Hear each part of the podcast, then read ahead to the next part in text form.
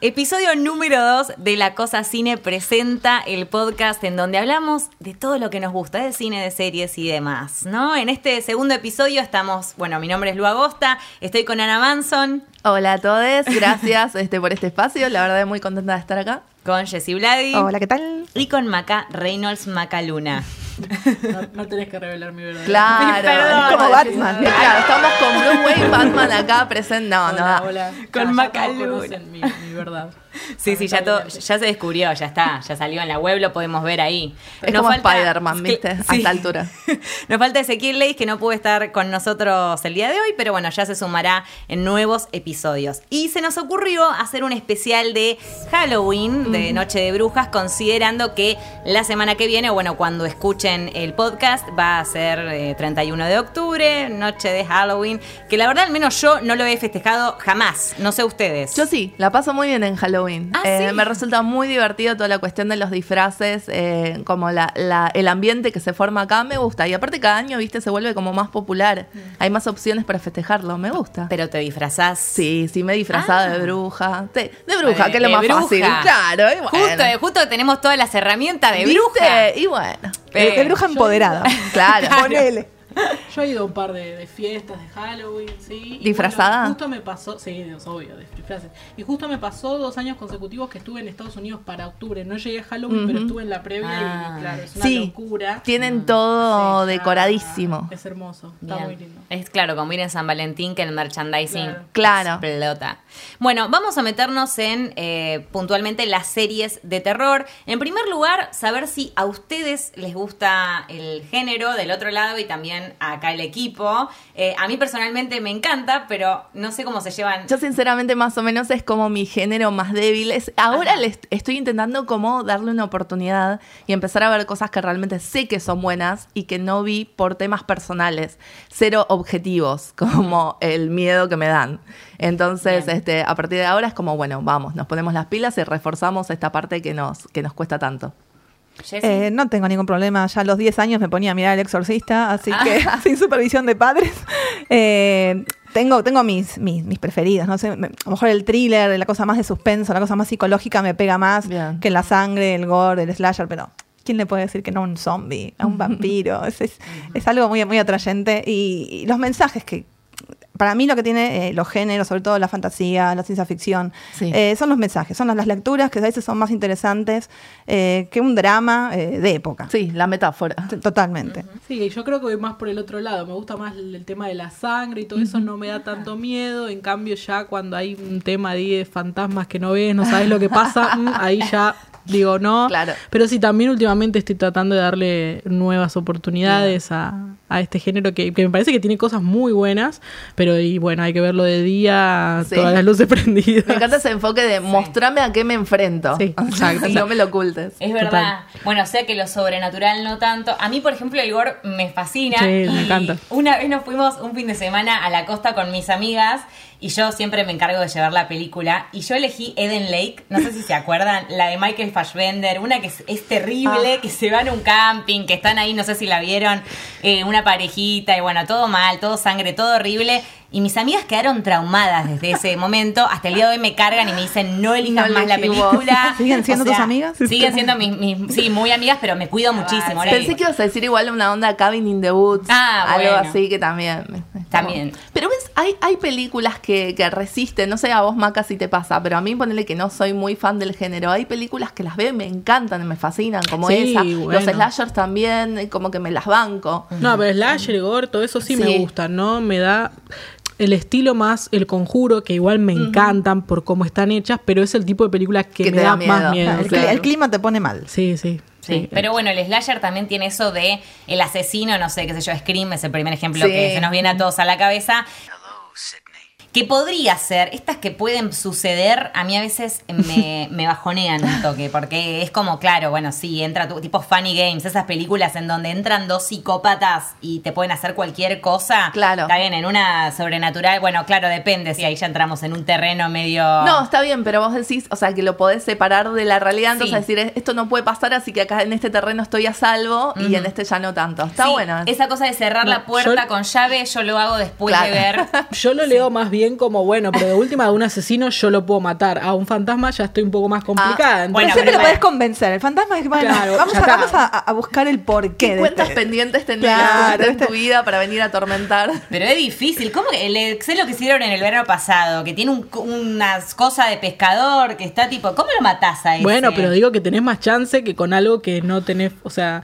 Y una no- cruz. No, no tengo forma de... Bueno, pero eso Me lo encanta porque habla mucho de nuestra edad los ejemplos que está tirando Lu.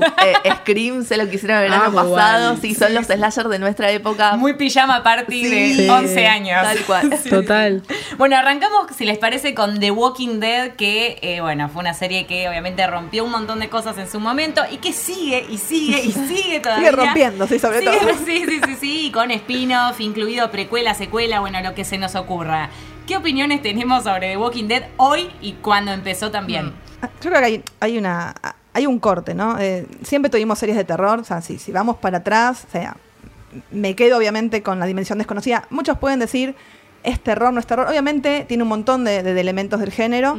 Eh, yo, por lo menos, mi, mi- mi primer acercamiento al terror fue con Cuentos de la Cripta, ¿no? Que es este humor más ATP, Sí. eh, si Sí. se quiere, ochentoso, que siempre vuelve, vuelve como que vuelve Crip Show, eh, que son ese, esas- ese tipo de antología más, más llevadera. Eh, lo que viene a hacer de, de Walking Dead justamente creo que viene a sacar el género del nicho, ¿no? Viene a decir, bueno, agarrado del, del éxito del cómic, obviamente, dice, bueno, vamos a, a abrir las puertas para que todo el público, el público general, se abrace, ¿no? El, el gore, justamente, y que abrace a, a los zombies, que era un género, eh, no voy a decir menor, pero era un género más de, de- de terror independiente, ¿no? Si pensamos en La Noche de los Muertos Vivos, eh, Romero y todo eso, no, nunca fueron películas de grandes éxitos. Eh, arranca The Walking Dead con, con el terror y le sigue eh, Game of Thrones con la fantasía. De repente, decir, es que salvando las distancias es un poco lo que hizo Game of Thrones con el fantasy, justamente, llevarlo a un público mainstream. Y un, un público adulto, ¿no? Ya no eran los Claro. chicos, adolescentes que querían ver tripas. Eh, era un público adulto que le estabas ofreciendo otro tipo de historia. Sí, hay zombies, pero en realidad es una excusa para mostrar la naturaleza humana, ¿no? Que venimos 8, 9, 10 temporadas viendo cómo estos tipos sobreviven a otros humanos en realidad, que los zombies están como medios de adorno, que bueno, se hizo un poco reiterativo, que es un poco el, el- la idea ¿no? de- del cómic, sobre todo de, es un poco la idea de- del cómic de, de Robert Kirkman, ¿no? Eh, crear esta especie de, película de zombie que nunca termina. Cuando vemos una película de zombie, sabemos que arranca la epidemia o ya está la epidemia y termina con los sobrevivientes, eh, en algún punto. La idea de Robert Kirkman era eso, era hacer como una, una historia que nunca acabara.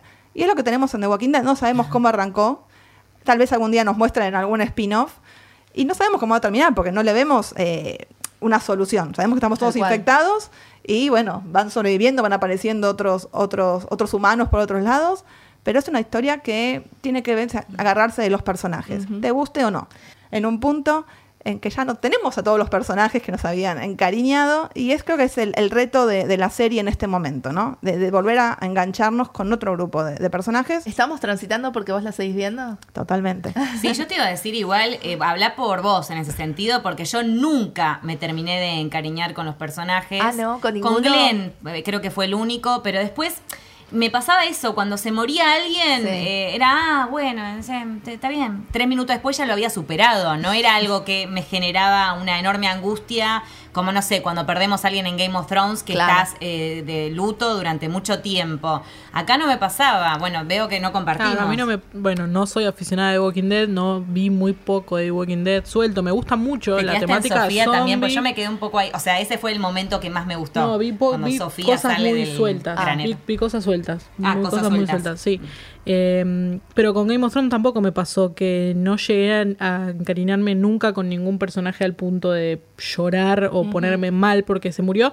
Tal Mm. vez porque yo ya la vi, todos te decían, se mueren todos, se mueren todos. Entonces dije, bueno, por las dudas. Claro, no me No con, ninguno. con ninguno. Eh, spoiler alert, ¿no? Por las dudas que alguien acá no haya visto de Walking Dead. Bueno, estamos diciendo Pero, que se muere claro. gente, ni siquiera dijimos quién. O sea, a mí en particular eh, me jodió mucho cuando se murió uno de los mejores villanos, porque me parecía que era el que le daba como ese condimento interesante a la serie, pues justamente estamos hablando que es una serie de, de- de personajes, o sea, vos estás con los sobrevivientes todo el tiempo, medio que no te importa lo que pase eh, con los walkers, o por lo menos ya a esta altura sabes que estás jugando con esas reglas, ya el que la sigue viendo hoy es como, bueno, ya está, es esto. Sí. Eh, pero en ese momento era tan interesante la historia de este personaje en particular, le aportaba tanto a la dinámica del grupo, que cuando se murió, y no vamos a decir el nombre, pero creo que todos sabemos de quién estoy hablando, cuando se murió este personaje como que se vino abajo todo y era como, bueno, pero ¿cuál va a ser el conflicto central de este grupo? Y ahí es donde empezaron como esta, esta plantilla de villanos eh, un poco repetitivos, eh, que, este, que siempre seguían como el mismo patrón y bueno, ahí la, la terminé dejando eventualmente. Ah, yo creo que hoy tenemos a Alfa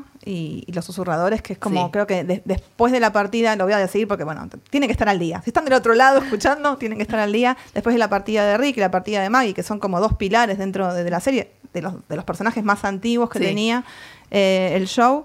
Eh, la introducción de, de Alpha, siendo un personaje tan, tan fuerte, creo que le da un, un- un aire nuevo a la historia. Eh, por lo menos después de, de una temporada flojita, cuando fue esa, el gran el momento de Negan, que nunca fue un gran momento, eh, me, me gustó, por lo menos que, que- que entrara de vuelta esta, este factor riesgo que no tenía la serie, desde, justamente desde la muerte de Glenn, ¿no? que ahí hicimos, uy, todos dijimos, este Negan viene a, a sacudir todo y bueno, sacudió un poquito nada más. Me están faltando los personajes con los que yo me encariñé. Eh, los puedo haber llorado, no, no, no soy muy de llorar en las series, eh, pero me está faltando esa cosa de decir, bueno, eh, invertí un montón de años en esta, en esta gente, eh, así que tengo que volver a invertir o sea, un montón de tiempo en los nuevos personajes. Y ese es un trabajo que ya no sé si lo quiero hacer. Vamos a ver qué pasa también con el spin-off, que hace poquito salió el trailer que nos muestra las generaciones que ya crecieron con los zombies. Me parece interesante, digamos, desde distintos... Es una apuesta adolescente, ¿no? Sí, De- de- sí. Bueno, tendríamos esta serie adulta, necesitamos captar a, a- a los, a los- Sí. a los adolescentes como hay otras series eh, también terroríficas, entre comillas, Sí. La con veo un una aire. onda de Handrit, ¿no? La veo muy. Sí, totalmente. Total Co- así. como premisa está re buena. Mm. Es inter- claro, porque vos decís, bueno, a ver, es verdad, ¿cómo una persona que nació desde este lugar vive esto? Claro, sí, no tiene, no sé, no va a la graduación, no está pensando en la pavada, ya Claro. está entrenado. sobrevivir, sí. Sí, sí, imagínate. ¿Sabe lo que es la. Internet? Claro. Claro, eso. Cero Instagram. Bueno, nosotros cero tampoco nada. sabíamos lo que era internet, Jessy, digamos la verdad. Nos faltaron los zombies, pero Claro. bueno, ponele. Podemos pasar ahora a eh, terreno de antologías, Sí. si quieren. Ahí podríamos meter American Horror Story y de Terror. Así que, que bueno, desde Bueno, y Hunting of Hill House que se va a También. convertir ahora en una serie de antología. Sí. American Horror Story vi la primera temporada, vi Coven y estoy viendo ahora eh, 1984 porque me encanta el slasher. No vi Asylum y todas esas, no, me ponen muy mal. No, no me da miedo, pero es como, es muy, me perturba mucho algunas Sí. cosas de, Sí, a mí también. de American Y Horror. Tengo ganas de engancharme ahora justamente con 1984, porque por el género. Sí. justa- Va, por el subgénero. Está Entonces, muy bien hecho. Sí, ese es el homenaje dentro de- del homenaje, eh, con el toque, obviamente, de Ryan Murphy, que se ve a la legua, ¿no? Sí. Eh, no, no soy muy- no sé, no me enganché nunca por una cuestión de, de tiempo. Creo que vi Por- algunas, fui viendo. o sea, Porque le dedicas mucho tiempo de Walking Dead. Sí, no tenés y sí, estás dando tiempo en encariñarte con lo imagínate. Claro, ¿Cómo no te queda para American Horror? Claro. Eh, tuve, sí, tuve como, lo, lo bueno de esta cosa es que te puedes enganchar una temporada, otra temporada no. Eh, fui salteando, me había enganchado mucho con la primera, que después, bueno, se va un poco por, por las ramas. Otra cosa que tiene Ryan Murphy. Pero sí, arrancó muy bien 1984. Eh, La recomendamos para aquellos que, que- que no le tengan muchas, muchas ganas, pero si les gusta Halloween, si les gusta Martes 13, si les gusta este tipo de clásicos que son medios berretongos, digamos. Pero eso es lo lindo. Que es lo lindo, obviamente. Lo logró muy bien, o sea, desde los diálogos, el formato, la estética, eh, nada, el vestuario, la dirección de arte. Me parece que está da en el clavo perfecto y bueno, ocurre en el Camp Redwood y bueno, los Sí, personajes. aparte de las exageraciones propias de, de los 80, Sí. de, de los peinados, de, de la moda, de, las No. actitudes que, que- que están, que están muy ya, bien. ya me fascina que están en la ruta y los para, eh, paran en la gasolinera y el tipo les dice, van a morir. Viste que siempre yo digo, yo ya lo escucho a este señor y, Y yo me, me vuelvo. vuelvo.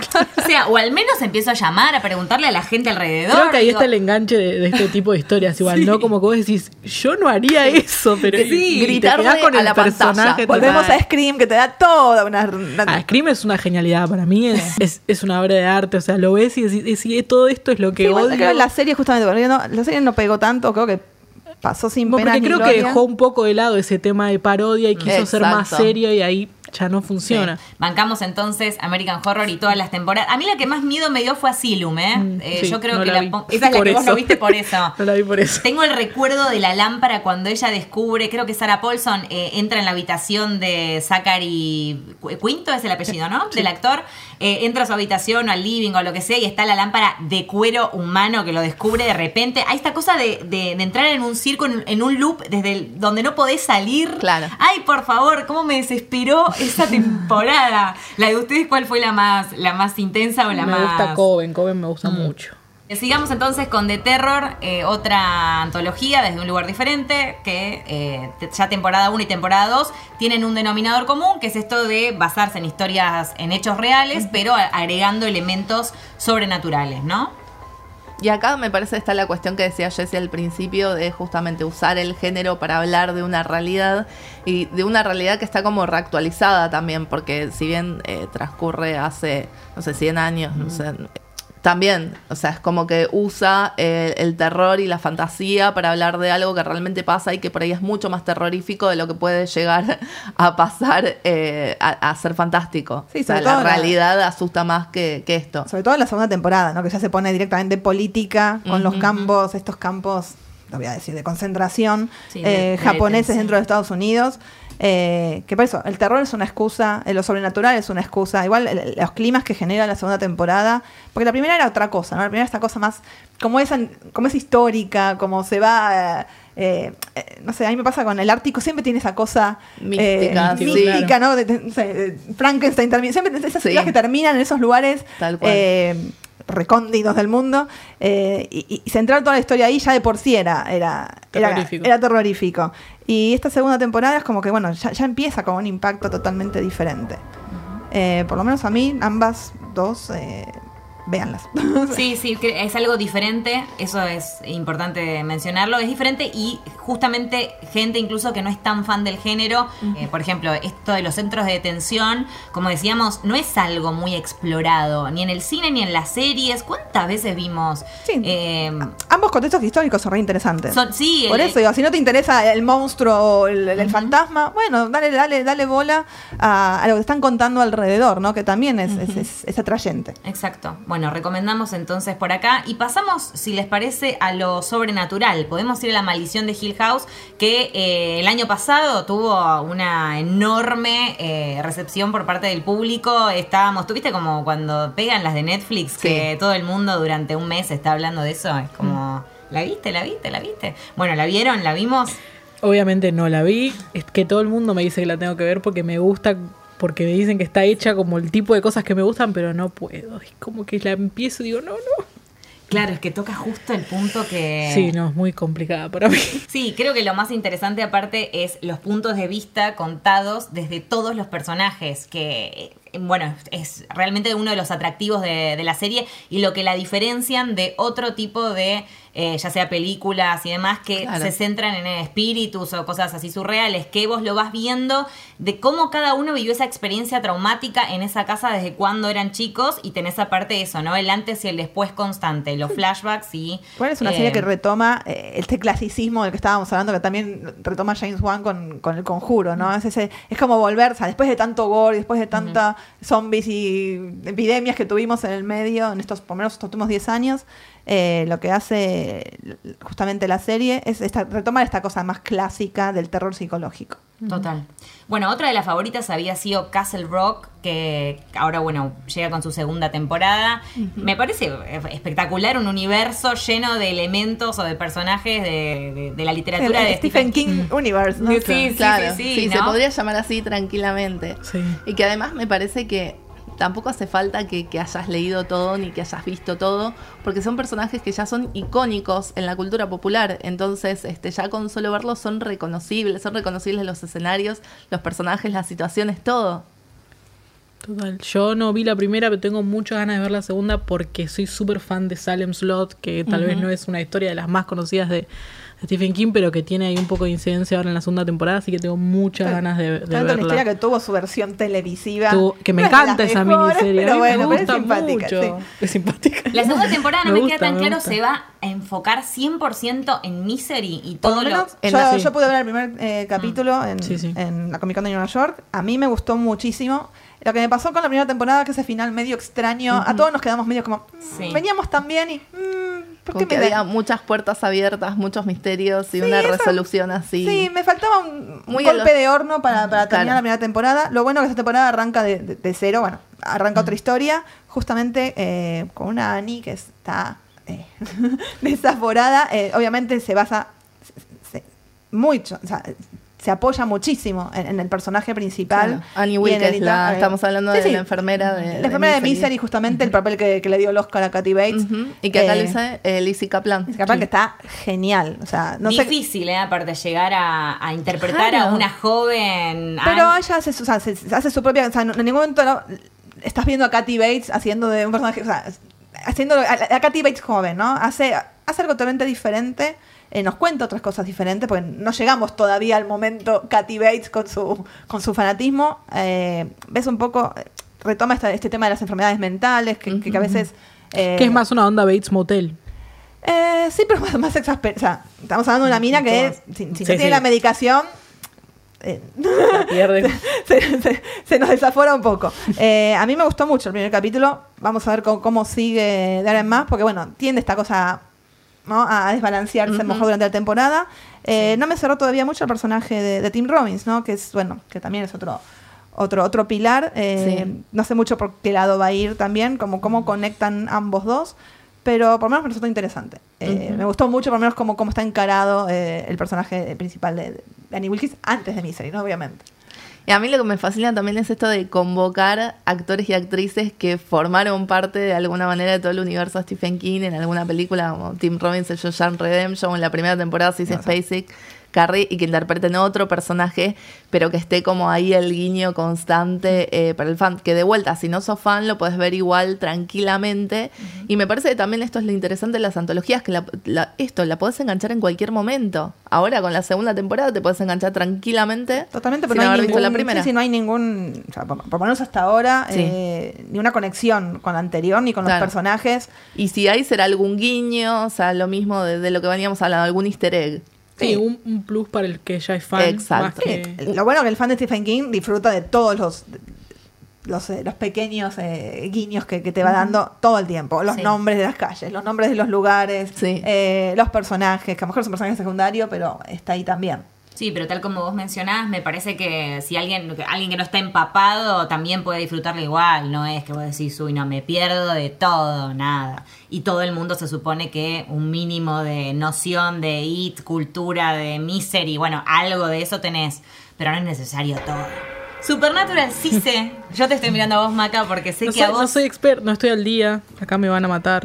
Bueno, pero es muy difícil fan, estar al día la con fan detrás de mí, la fan detrás de mí, sí. Podemos 15 decir, eh, recordar por qué temporada vamos con 15, Supernatural. tem- 15, vamos Y por la sí, 15. 15 15 temporadas. le decimos Superó adiós. a Grey's Anatomy, me parece. Cosa que me o están ahí medio para par. Están ahí tete a tete. Están ahí, Sí, no, pero, pero bueno. Supernatural ya termina y me Ya parece termina. que Grey's Anatomy Va a seguir no, no.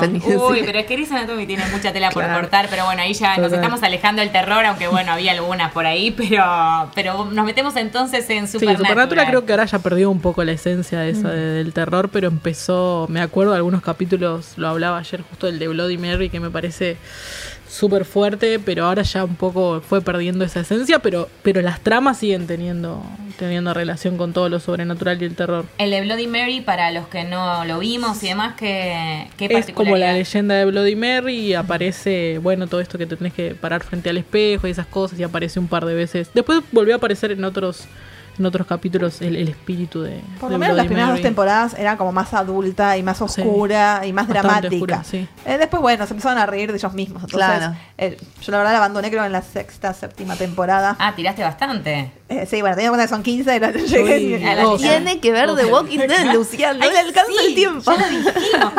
La lista es muy larga, pero bueno. ahora. Me pasa con esto, la, la repetición a veces no le juega, eh, tan, tan a favor, pero sí los personajes, ¿no? Sí. Que seguíamos viendo esta serie justamente porque lo que trayente son los personajes principales. Yo creo que le encontraron un poco la vuelta en eso, en reírse un poco Sí. de ellos mismos, en, en siempre hablarle al fan directamente. Claro. Sí. Y, pero sí es cierto, las primeras temporadas tienen, tienen bastante, bastantes elementos de terror, todo el tema de, ¿no? de ocultismo y esas cosas que está, está muy bueno. Y esto que dijiste vos hace un ratito de poner el fantasma de Bloody Mary que vuelve a aparecer eventualmente. Todo o sea, como que todo el tiempo hay cosas recurrentes y que apelan a- al fan y al que esté viendo desde, como que recompensan al que lo sigue desde ese evento. Yo me había quedado en el eh, crossover de, de Scooby-Doo. Había visto eso, me había Ah, parecido una de las cosas más maravillosas y bizarras.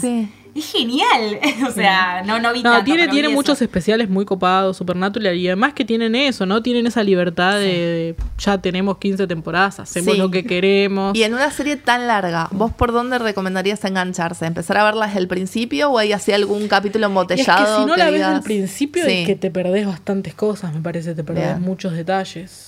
Sí es una sí. serie bastante llevadera igual, aunque sea larga. O sea, por más que te Sí, tenés estamos que comer de 12 temporadas. 15 Claro. temporadas de 22 Sí, episodios. la palabra llevadera, no sé si la pondría ahí. Sí, Este, es llevadera. es o sea, los 15 episodios son entre... Bueno, Es sí, te la 15 quiero arrancar hoy y ya está, listo, me, me- me- me borro del, del, del Del mapa, o sea, no tengo que ver No, nada más. obvio. Claro. O sea, ya está. A lo que me refiero es que no, no, no es... es- Los episodios son, Sí, son sí. fáciles, son, son, entretenidos también. Sí, Sí, no es una serie pesada. Pero sí, tenés que tener ganas de Claro. verte 15 temporadas. Y sí, sí, por eso los vimos emocionados ahí en Comic Con. A mí me partió el corazón, me, me muero de amor. Ahí. Ah, tiene, tiene su base de fans, como, Sí, bueno, sí. este año tenemos como un par de despedidas que, que- que van a dejar ahí un par de, de lagrimones por el camino.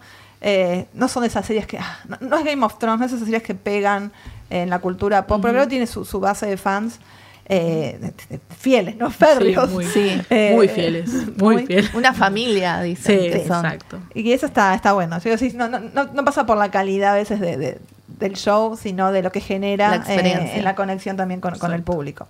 Series así, bueno, obviamente que giren en torno al género, Sí. que nos generen así como esa cosa de placer culposo, que sabes que es mala, que estás viendo algo que no está bueno, pero que la bancan igual, que la siguieron un par de episodios incluso, o no. Yo no sé si, si son malas, pero me quedo con A ver. así los clásicos de cuando era chica, Le temes a la oscuridad y escalofríos, me parece. Bueno, y cuentos de la cripta que ya lo nombraron, me encantaban, me encantan. De hecho, ahora volvió Le temes a la oscuridad y vi el capítulo. y No es lo mismo, pero, pero ah, me gusta. Son cosas que no puedo soltar. Claro.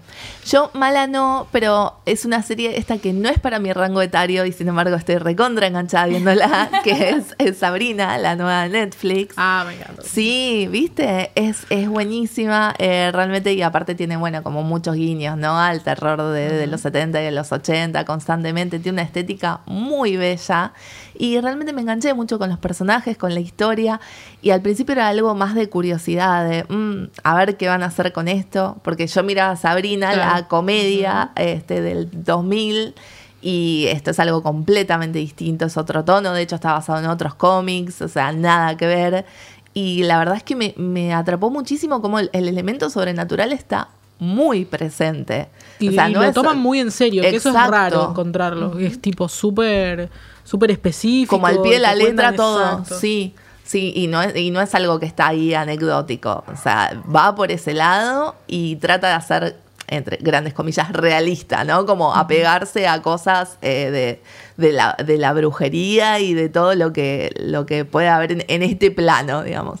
Eh, no, la verdad es que para mí está muy bien, es muy, muy entretenida también, se, se puede ver, eh, te podés fumar las dos temporadas de una. Y, y bueno, es como ese, mi Así que ese placer es tu- culpable, ponele. Ahí pones... Sí, que igual para mí, yo estoy un poco en contra del término. Para mí hay que disfrutar sin la parte de la culpa. Total. Pero bueno. Sí, eso es verdad, eso es, es cierto, pero hay muchas veces que, al menos a mí me pasa que me genera esa sensación de decir, no sé, igual me parece que Sabrina no entraría, no es... No, no, por ahí no como te digo, porque es una serie para adolescentes. Y vos decís, Sí. uy, estoy viendo algo que claramente no está hecho Yo para diría mí. Pero... más como una No, pero temporada tiene puesta 15 de- un- una, tiene una producción encima que, Sí, que hace sí, que valga la pena Sí, no, incluso. Y es una buena serie, Sí. realmente, objetivamente es una buena serie. un producto de calidad, Sí, ¿no? Yo me refiero quizás, no sé, eh, me voy a me voy a cualquier lado, pero la temporada 15 de Gossip Girl, no sé que no tuvo que temporada Ah, 15, ok. pero digo, una temporada mala de esas series que ya ¿Sabés que deber- deberían haber terminado hace o un Vampire Diaries para meternos más en el Pues que terreno sigue de también, terror? que ya tiene tercer que con The Origins o no sé qué, que yo me la vi entera, íntegra. Ah, o sea, bueno, soy de esas Team Damon, Team. eh, ay, me olvidé el nombre de. Stefan. Stefan, gracias. Team Stefan, Team Damon. Pero bueno, ahí creo que sí entraría. En tu caso, Jessy. Sí, yo no sé si placer culposo. Sí, O sea, o lo que fui sea. probando, o sea, empecé con Aníbal en su momento, con Hannibal, que la abandoné. Mm. Empecé con Base Motel, que la abandoné. The Strain la llegué a ver entera, porque bueno, Guillermo del Toro detrás, vamos para adelante. Bien. Eh, que se convirtió a lo mejor en un placer culposo al final. Eh, yo habiendo leído los libros y todo, me parecía muy interesante el- el- la traslación. Eh, qué sé yo, estoy- tengo tantas encima que, pero no, no, Sí. no como para ser culposo. O sea, las Claro. veo, o sea, si las dejo es porque no me interesan verlas Sí. y si las sigo es porque realmente me enganché de alguna manera. Eh, pero sí, bueno, sigo con The Walking Dead, así que si hablemos de, Eh, sí. de culpas y de, no sé si de placer, pero Claro. hay algo de culpa. Placer hay seguro. A mí La Purga, por ejemplo, la serie, me, me- no es buena. Yo sé que no es buena. Pero las películas están... eh, También. todo- me todo- encantan, me fascina la purga. O sea, me- al mismo tiempo me da mucha lástima porque creo que podrían haber hecho algo muchísimo mejor Con la serie. con la serie y con, la peli- con las películas, con todo. A mí me gustan las películas, me gustan mucho. Sí, que- pero Sama Sama, es- están ahí como en un... bo- La, la 1, la de Ethan Hawke, me, me gustó, a mí la 2 también, ya la 3 me perdió. O sea, hay cosas que ya que son demasiado eh, estúpidas en algún punto. O sea, dale, por Te, te favor. perdiste el beginning, te perdiste, te perdiste el comienzo. De todo, El por sí, qué. el comienzo también, el porqué. La del origen, de ridículo, tampoco te explican nada. Yo me imaginé algo mucho más profundo cuando nos iban a explicar el origen. Bueno, ahí sí, dale, a ver por qué, qué pasó que la sociedad realmente tuvo que salir 12 horas Igual la, a la matar a todo el mundo. sigue siendo interesante. No sé si para Por una eso. serie que, que sea reiterativa, pero por claro. lo menos sigue siendo interesante. Sí, que te digo que la serie estaría está un, un escaloncito más abajo, pero no tanto más abajo que la tercer película, por ejemplo. Para mí, ¿eh? Acá no, sé si coincidimos. No, vi la serie, vi las Ah. películas, las películas me gustan. Sí, Sí, es cierto, sí. las dos primeras son las que mantienen la, la esencia y ya después como que... Primero es que no la deberían haber explicado, o sea, ya está, eso ya existe, es un mundo así, ¿por qué lo voy a explicar? Yo creo que sí se viene un placer culposo que es Daybreak, que es la nueva serie Mm. de Netflix, sí. que es esta mezcla de Mad Max con eh, las películas de John Hughes Sí. y un Zombieland, eh, adolescentes en medio del apocalipsis, zombie entre comillas, porque tampoco son zombies. Eh, Los ghoulies, ¿no? Le Claro, dicen. vimos un primer episodio que es, es lo más extraño y alocado y violento. Tiene un nivel de violencia que obviamente uno dice, bueno, no, un adolescente habría que tener cuidado. Eh, no se guarda nada y es totalmente descerebrada y yo creo que es muy entretenida. Así que si quieren un nuevo, eh, una nueva excusa para quedarse Halloween maratoneando una serie, creo que Daybreak va a ser, puede llegar a ser su, su nuevo placer culposo. Placer culposo. Yo seguramente la voy a ver porque fan de las series adolescentes Uh, siempre. yo también, siempre, ¿eh? cualquiera. Así Llévame ahí que- que vamos directo. Sí, y cuando, estábamos ahí viendo el panel, como que le vi esa especie de fórmula Stranger Things, como de agarrar a estos chicos que son nuevos con una estrella ochentosa, en este caso Matthew Broderick, que cuando era Stranger Things era Winona Ryder como el gancho para nuestra generación, y decir, bueno, voy a hacer algo nuevo, sobrenatural con esto, eh, que nadie se la ve venir y no sé cómo resultará en este caso. Pero en el caso de Stranger Things, yo la sigo bancando. ¿no? Más como... Pero, tipo, de supervivencia. comedia, sí. Te digo, hay, hay un, hay un nivel de, de violencia y de gore que, que, que excede incluso a Stranger Things. O sea, Claro, Stranger Sí. Things en realidad no es... No, pero digo, nada. está es apelando también. Estamos sí, justamente está- sí, hablando. también es, Sí, eh, entre comillas, sí, terror. fantasía, este, terror. y también apela a esta cosa de la nostalgia permanentemente. Ujú. Sí, tiene, reúne varios elementos. ¿Y qué pasa con una serie, por ejemplo, como Chernobyl? Chernobyl, que, digamos, ¿entra dentro del género o no entra dentro del género? Yo creo que toma, sobre todo el primer capítulo, toma como la, la atmósfera de cómo se, se construye eh, ciertos climas de terror. Pero no, no, estamos hablando de un drama, Un drama. 100%, de un drama histórico. Pero creo que, sobre todo en los primeros capítulos, en ese primer capítulo que sí te mete por lugares que no podés ver, justo a vos que te encanta, Maca, ese, ese tipo de, de climas, Sí. eh, creo que se agarra ¿no? de, de- de- de muchos géneros Sí. para, para ir construyendo eh, una historia que, bueno, que pegó por otros, justamente creo que pega por, por, por cómo te va atrapando. Sí. Eh, pero bueno, yo no, yo no la pondría, Sí. ¿no? Obviamente. en- No, pero de vuelta creo que es como decíamos con The Terror, estas cosas que al estar eh, por ahí basadas en un caso real, creo que te dan más miedo. Sí, si se eh, les daba por meter, uy, sí, metían criaturas extrañas que se habían eh, o sea, eh, re- regenerado a partir de- de- del accidente, obviamente. Bueno, sin ir más lejos está la película que no me acuerdo cómo se llama ahora, Chernobyl, ¿no se llama igual? Eh, que tenés una serie de criaturas, un grupo de chicos que van y siempre rompen Sí, la de la reglas. noche, la de. No me acuerdo el nombre, pero era así un grupo de jóvenes que siempre son eh, bastante tarados, digamos, porque vos decís, ¿qué hacen? Y sí, la verdad te vas, te contratás el, el grupo privado, haces lo que no hay que hacer, anda con el tour como todos los demás. Claro, yo digo, Claro. el tour, ¿por qué tenés que ir por afuera del tour? Obvio que te va a pasar una desgracia. Porque es más barato. o sea. Nada, no, porque les prometen que se pueden quedar después de hora y no sé qué historia y ahí encuentran obviamente una serie de criaturas que nacen de todo lo de la redacción y todo eso. Así que bueno, apareció en algún momento. Pero acá estamos en un hecho entonces terrorífico, pero siempre contado desde un lugar dramático, Realista, realista, sí. exacto. Las que son también muy interesantes son las que se agarran del, del humor, ¿no? Que se decís- hay, hay muchas, ¿no? Te- Ash versus eh, Evil Dead. Volvemos Sí. a cuentos de la cripta que tenían ese, ese, ese condimento. Tipo Eh, Caritas Diet, una cosa así. Claro, ¿no? Es así, sí, bueno, tenés, los- tenés todos los elementos del gore o lo sobrenatural, lo que sea, pero bueno, van más por el lado de.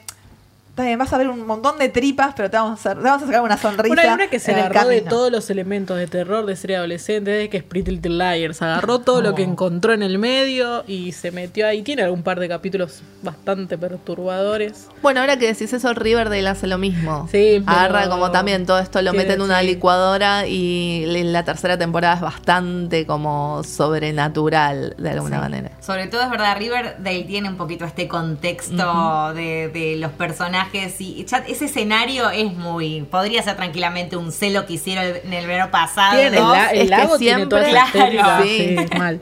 Sí, La sí, tiene. totalmente. Y los personajes tipo, no la tengo tanta, o sea, la, la- la he visto, pero no la sigo tanto, pero sí hay personajes tipo la Virgen, no sé, viste que en general las Son de personajes terror, bastante estereotipados. Claro, sí. cumplen con eso, ¿no? El, el rugbyer o el Sí, deportista. digo, se agarra de eso justamente y también siempre es la premisa de, bueno, eh, un pueblo chiquito y un asesinato o un misterio que hay que resolver y los protagonistas obviamente van a ser los encargados de, de resolver Resolver. todo, sí. Exacto. Bueno, y recordamos que en AMC eh, sigue el Fear Fest, estuvo todo el mes, viene la última semana ahora, así que lo pueden ver por ahí. Eh, ¿Qué series o películas se van a estrenar esta última semana del Fear Fest? The Final Girls, Noferatu, eh, que bueno, no la comentamos acá, pero podríamos mencionar algo si alguna la vio. White Noise, Mama, Silent Hill, 30 días de noche, Fear the Walking Dead y más. Así que se fijan ahí si tienen muchas ganas de, de ver terror a full. Esto es lo bueno para mí de, Totalmente. Halloween. Yo no me disfrazo, yo no Es lo como lo bueno de Navidad es ver mi Pero claro, me Claro. encierro en casa y yo siempre hago zapping y encuentro un montón de, de- de clásicos y no tan clásicos de, Sí. terror para disfrutar eh, durante la semana. Entonces te recordamos en AMC desde el 28 de octubre a partir de las 18.30 para, no sé, reunirte con gente y demás y ver una buena de terror. Prepara Eh, los pochoclos. Sí, tal cual, todo eso. Esto fue nuestro especial de terror, así que ideal para verlo si se disfrazan y hacen alguna... Vos si te disfrazás No lo de escuchen de bruja- noche, por las dudas, solo. Ah, sí, es verdad, mucho miedo, ¿no? Escuchar esto de noche, imagínate. Miedo. Estas voces. No, sí. ¿Nos vamos a disfrazar este año, Ana? Nos vamos a disfrazar este año, vamos a intentar algo más elaborado. Sí, de bruja, ¿no? Alguna prótesis, tipo un maquillaje, Ah, ¿viste? no, Algo. algún Se iba al otro extremo. ¿Algún personaje puntual que tengas en mente? No, se aceptan ideas. ¿Ah, sí? Sí. Ah, no, me encantó. Ah, está para alguno de American Horror Story 1984, ¿eh? Ahí bien Ah, bien ochentoso. ochentoso. Sí, Está bueno. Las Me pola- gusta. sacar las polainas. Polainas, polainas, batir el pelo. ¿Y polainas en el colegio no, no, no llegaste a usar? Yo No, bueno, tengo tampoco varias. tanto. Ah, pero yo en un momento volvieron, yo las usé. Cuando yo era chica, mi mamá nos llevaba, nos mandaba con polainas a la escuela. Porque Era hacía lo más las polainas. Sí, a mí me pasaba igual que el disfraz, ponele, me acuerdo de Mean Girls de chicas pesadas, Sí. que ella, Lindsay Lohan, va con un disfraz tipo de no sé De qué novia- era, la novia de zombie. novia Eh, no, ex sí. esposa. Ah, Ah, bueno, ex todo esposa. bien. Y yo era como que no, en el colegio no ibas así No. disfrazado. Ibas de la típica. O sea, Claramente. no, no era por ese lado, al menos mi estilo de disfraces. Como trataba de ser tipo enfermera copada. Yo creo que este año sale mucho el disfraz de, de Sister Night. De- ah, también va Sí. como piña. Y hay que bajarle un poco a los de Harley Quinn, ya dejarlos. un- Sí, ahora ahora cambió de look. Ahora cambió de look. venimos con ahora cambió de looks look. ahora. Claro. Soltar. Sí, sí, sí. Harley Quinn entonces no. Hay que, hay que bajarle. Bruja con ondas o alguna prótesis, algo, algo bizarro. Y después pensamos, seguimos pensando. Sí, vamos con Sister Night. sí, Perfecto. Para patear un par de traseros por la calle. Bien. Nos dicen del otro lado de qué les gustaría que habláramos el próximo episodio del podcast de La Cosa Cine Presenta. Somos Ana Manson, Jessy Vladi, Maca Reynolds y Lu Agosta. Y bueno, esto fue nuestro podcast de La Cosa Cine.